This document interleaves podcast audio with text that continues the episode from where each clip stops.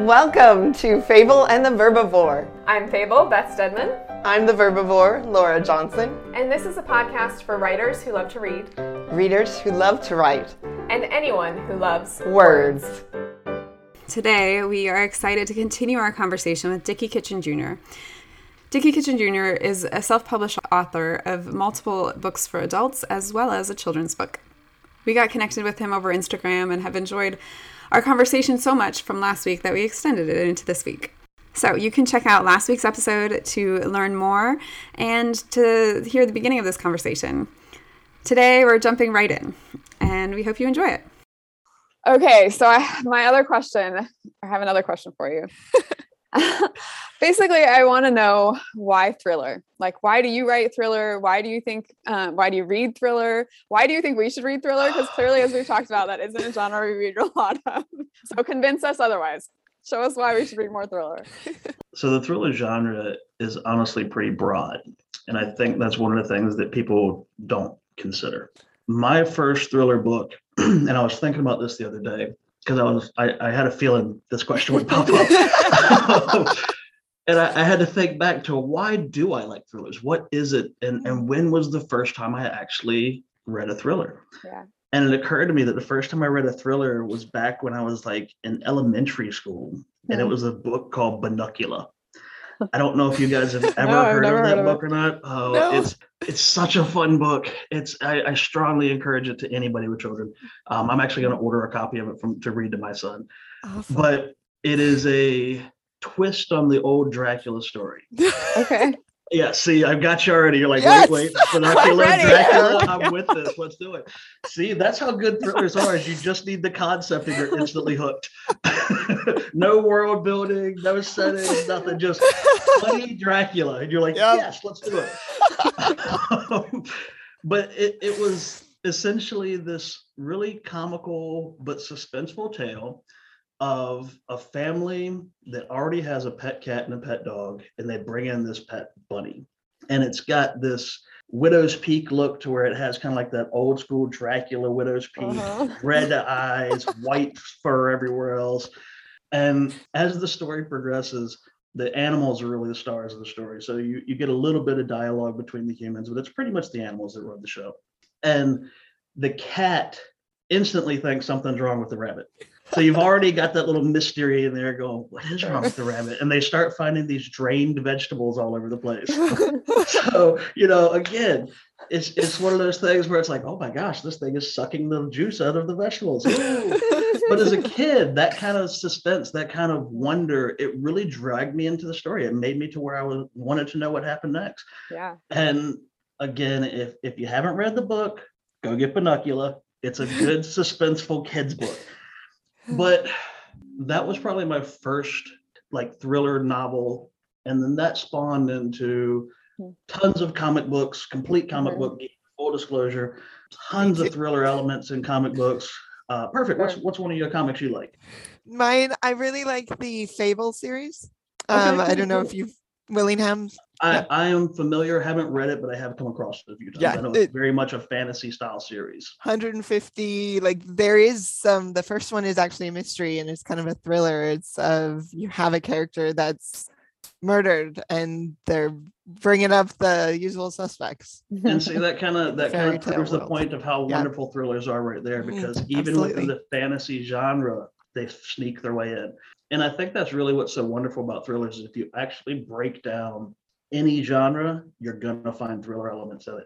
Mm-hmm. Whether it's sci-fi, fantasy, romance, comedy, there's all these genres out there that have to include some element of a thriller to hmm. really keep the reader engaged. Sure. And I think that's what's so wonderful about thrillers is that when you when you start getting into it and forgive me, I don't remember which one of you guys I was talking to way back when, before you had read, read my first book, and you had mentioned that you were very timid about reading that book because you're like, that's a serial killer, and I don't know, that seems a little bit. Eh. but once you started reading, the story enveloped you, and totally. that's really the power of a thriller. It doesn't matter whether you have a high threshold to, you know, the more macabre elements of thrillers. It doesn't matter if you're looking for something more comedic and lighthearted. there's something out there for you as a reader in the thriller genre. Mhm. Not every thriller is going to be dark and gruesome. There's a lot of thrillers that are just funny. You know, you'll have very comedic elements in thrillers. You'll have child elements in thrillers, like the Bunnicula book. It's just it's so much range that you can have with a thriller. So I, I think that Mm. honestly, no matter what your preferred genre is, everybody can find at least one thriller they like. You just have to Mm. kind of know what you're looking for. That's great. that. How would you define thriller then? Or what are those elements that you would say this is a thriller book? So really the core to a thriller has to be at least some element of suspense. There has to be some element Mhm. of tension. Uh, I think that's what makes a thriller a thriller is tension. After that, honestly, it can get very niche to very broad. Mm. You know, you've got thrillers out there that are very much targeted towards one particular type of reader. And then you have thrillers out there that can take on readers of a more broad palette. I think the key to them all though is tension. You have to Mhm. have t- uh, some level of tension to have a thriller. Do you have any favorite thrillers that you're like, oh, if you're getting into the thriller genre, you need to read this? Man, I mean, there's there's so many honestly out there. It depends on what you're into. You know, if you don't mind things that are more blood and gut style, World War Z was a really mm-hmm. well done book. Really well done. It, honestly, a lot of people gave the movie a hard time, but I think that's because so many people were a fan of the book. And the movie is a great zombie movie. It gives nods to the book without being the book, and I think that's kind of where it upset people. But the book itself, it, it's wonderful. It really is. It's wonderful the way they approach that book. Um, if you're looking for something, me myself, I really love spy thrillers. Uh, I'm going through um, Gregg Hurwitz's Orphan X series right now. That's been great. You know, there's more. There's like the more procedural kind of cop thrillers, like the Lincoln Rhyme stories are great. There's so much stuff out there. There really is. It's like a ridiculous amount of, Yeah. of thriller things out there. Whether you want to lean into the horror side, whether you want something more playful, whether you want something that's going to just be more procedural. There's domestic thrillers. There's it's just so many. Mhm. There's so many types of love it. thrillers out there. You basically what you want to do if you're interested in dipping your toes into the thriller water is ask the first question, which is how dark do I want to go? Yeah. Because thrillers can get exceptionally dark. But they don't have to be. And that's the thing that people need to realize. Um, I would honestly argue that despite the fact that my book is about a serial killer, it's really not that dark. It, Mhm. there, it certainly has dark elements to it, but I think truly Pray Pray Words and the Average Man is a good kicking off point for people that want to try Mhm. thrillers. You know, I mentioned earlier that I set forth with certain challenges to myself, one of which being the naming structure.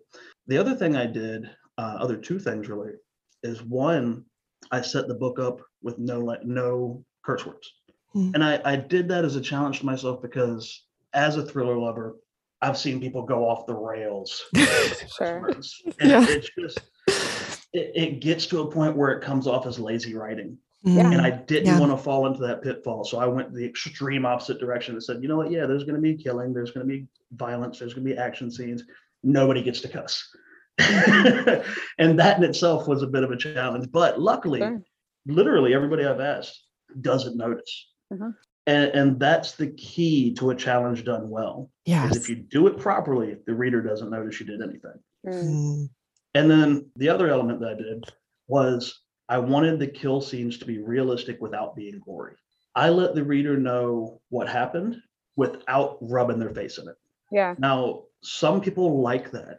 Sunny March and Jillian, oh, I can't remember Jillian's last name, but two authors that I follow on Instagram, both really great people, both love to go dark. They just Yeah. absolutely love to go dark. And it shows in their writing, and they do a really go- good job of it. And they have a great niche market that people go to them because that's what they want Yeah. and that's perfectly fine if you if you like the blood and guts and the overkill and the you know the stuff that just really goes dark dark dark go for it. That's okay. If that's what you're into reading read that. But i don't want people thinking that that's all thrillers are. Mm. Yeah. and so for my book i wanted it to be to where the reader can kind of let their mind wander a little bit and you get to choose in your own head just how gory that scene was Yeah. that totally plays in the book. Like I, I Yeah. definitely went in nervous knowing it was a serial killer. I think I was the one who had that conversation. I think- but I found it very accessible. Like I, it was not at all um, perfect overwhelming or too dark, despite the the concept. And I found it very readable. Like it just Yeah. pulled me in. The writing was very clean, and the twist at the end just had me like giddy. I like, I totally like went to my husband. You have to get ready. Just this was amazing. oh, the twist at the end. I love that. I, I really, because when I wrote the twist at the end, I stood up. I was like, oh my gosh, did that just happen? yeah. Again, one of the better parts about not being a planner is when you hit that moment, it's like, wow. I I think that ending is honestly why I decided it did need to be shared, is because I, I the ending was so entertaining and just so just oh my gosh, like it just leaves your jaw on the floor. Yeah. And I think that's really why I decided to go ahead and publish that book because I felt that other people truly would enjoy it. Yeah. We won't give anything away, but uh, Yeah. yeah, It's so. I tell you, I think that's the one thing that it's not really a regret. It's just I haven't learned how to do well yet. And that is tell people about the book that haven't read the book.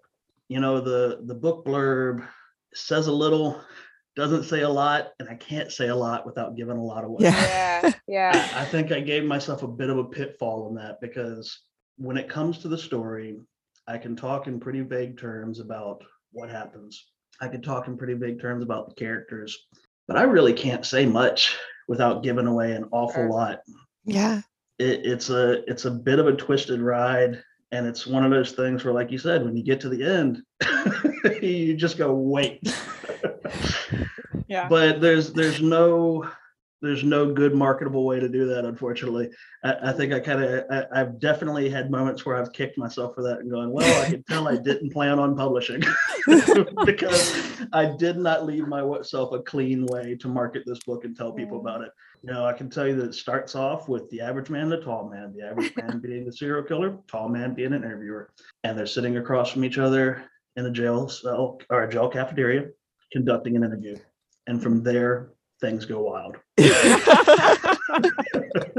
but I will say that on social media, you do a great job of marketing it, of playing to the type of the book, and to like putting up things that really entice someone who's just stumbling across it to enter into the world of the book.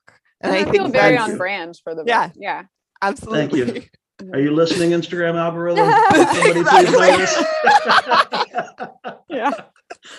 I heard an author say recently that they that the end of your book sells your next book. It doesn't sell that book necessarily. It sells the next book, and and I think I feel That's that to felt that reading your book. Like I- after I getting to that end, I was like, oh yeah, I'm totally gonna read another book of his. Like that was amazing. Like um, you yeah, may- maybe Um, maybe yeah, it'll just build on sense. that. And you know, the more people Yes. who read it, the Ah. more they'll want to read more.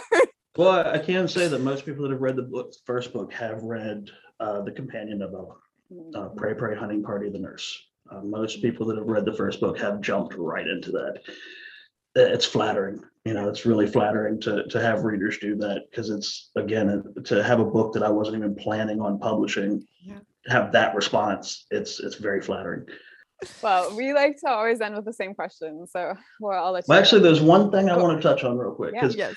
You guys kind of brought something to the surface that it's kind of a pet peeve of mine, I think, in the writing community. Because the writing community, as you guys know, is so welcoming, just such a great community with so many unbelievably generous people that are willing to talk to you about your work and, and Yeah. really willing to be there for you. I mean, there's a ton of people that I touch base with and just say, Hey, I hope you guys are doing well. You know, let's let's see what you're doing with your writing. And I had uh one person that read my book, her her son was going to go through and do um, uh, NaNoWriMo, and Yeah. she's like, he wants to do a thriller. Do you mind? Would you mind being a point of contact for him and, and answering his questions and helping him? And I was like, absolutely, let's do this. You know, and. I, I think that most of the people in the writing community are that way.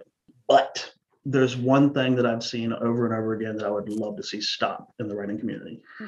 And that is publishing articles or blog posts or videos or, you know, even just Instagram posts or reels saying what not to do in the writing community. Mhm. We've had in our discussion a couple times where we've mentioned how many rules I break. Yeah. And I think the number one problem with that is that people accept that that those are rules. They look at them and they go, "Yeah, that's a rule." There is no right way to write, Mm. and that's something people need to understand. And I think that that is a it's an unnecessary gate that people put up in front of other writers. But when you say don't do this. Uh, if you go on Google and you type in things not to do with writing, you'll get so many top 10 lists. What you shouldn't do as a writer. Top Mhm. 15 things you should never do when you're writing. 100 ways to fail as a writer. And honestly, the first thing you're going to do wrong is read that article. yeah. we need to stop trying to gatekeep and say that writing has to be a certain thing. Writing is an art form. And like any art form, there is no right way to do it. If it works, it's the right way. If it works for you, it's the right way. If it doesn't work for that other person, it's not the right way. I think the better approach is rather than coming out and saying, don't write in present tense, don't, you know, be too vague on your character descriptions, don't do this, don't do that. the better thing to do is write about what worked for you. Yeah. Don't write about what doesn't work for you. Write about what does work for you. That's a much healthier approach for us to help other authors in finding their words, finding their writing style. Absolutely. Yeah, I love that. such great advice. So usually we end with what advice would you have for you Oh, know, okay. other authors, other but this entire interview has basically been really great advice. So if you mm. have anything left on the, you know, left that you'd like to bring to the table, if not, we can totally ditch this question because you've answered it. One thing that I that I've said in at least one other interview before, and I, I think this is the the only rule any writer should ever stand by. Don't let your characters die in your head. The Mm, worst thing you can do as a writer is not write. Mm. It doesn't matter if you think your writing is bad, good, or indifferent. Write. If you have a concept that's eating away inside your head, get it down somewhere. Put it on paper. Put it in a uh, file on your computer. But just get it out. The absolute worst thing you can do is let that die in your head. If you really want to have any hope at writing at all, that's where you start. Is just admitting to yourself that this is an idea I have. I'm going to create this. Yes. I love that. Thank you. That's so good. Uh, well, thank you. I feel like this has been so encouraging, and now I want to go write. I Excellent. Good. Go do so. Time, so Go do so. I hope the minute you sign off with me, you start typing. I hope the minute anyone stops listening to this too, that they start typing. So yeah, thank you. Absolutely. And you know, again, the, the writing community is all about support. So if anybody wants to hit me up, Instagram is the best way to do that right now. I'm sure you guys will put a link to my Instagram in your in your thing. So Everything like that will be in the show notes. Mhm. awesome. But yeah, anybody can feel free to reach out to me. I'm always happy to talk. Thank Well, you. thank you again. And all of you listening, thank you for joining us. We hope that you keep reading, keep writing, and keep putting your work out in the world. More thrillers.